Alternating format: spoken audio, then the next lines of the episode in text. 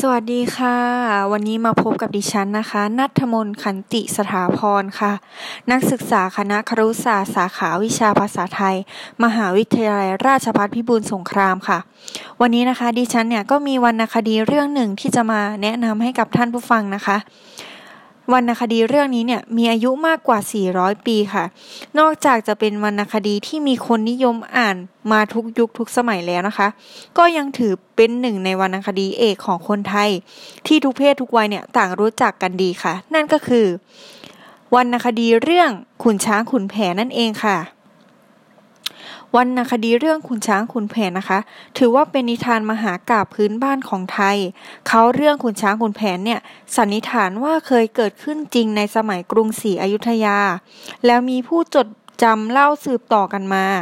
เนื่องจากเรื่องราวของขุนช้างขุนแผนมีปรากฏในหนังสือ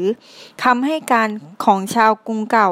แต่มีการดัดแปลงเพิ่มเติม จนมีลักษณะคล้ายนิทาน เพื่อให้เนื้อเรื่องเนี่ยสนุกสนานชวนติดตามยิ่งขึ้นค่ะรายละเอียดในการดำเนินเรื่องยังสะท้อนภาพการดำเนินชีวิต ขนบธรรมเนียม และประเพณี วัฒนธรรมของชาวสยาม ในครั้งอดีตได้อย่างชัดเจนค่ะ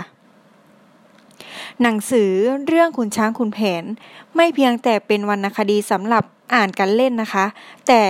ได้รับลดวรรณคดีเป็นเครื่องบันเทิงใจ และ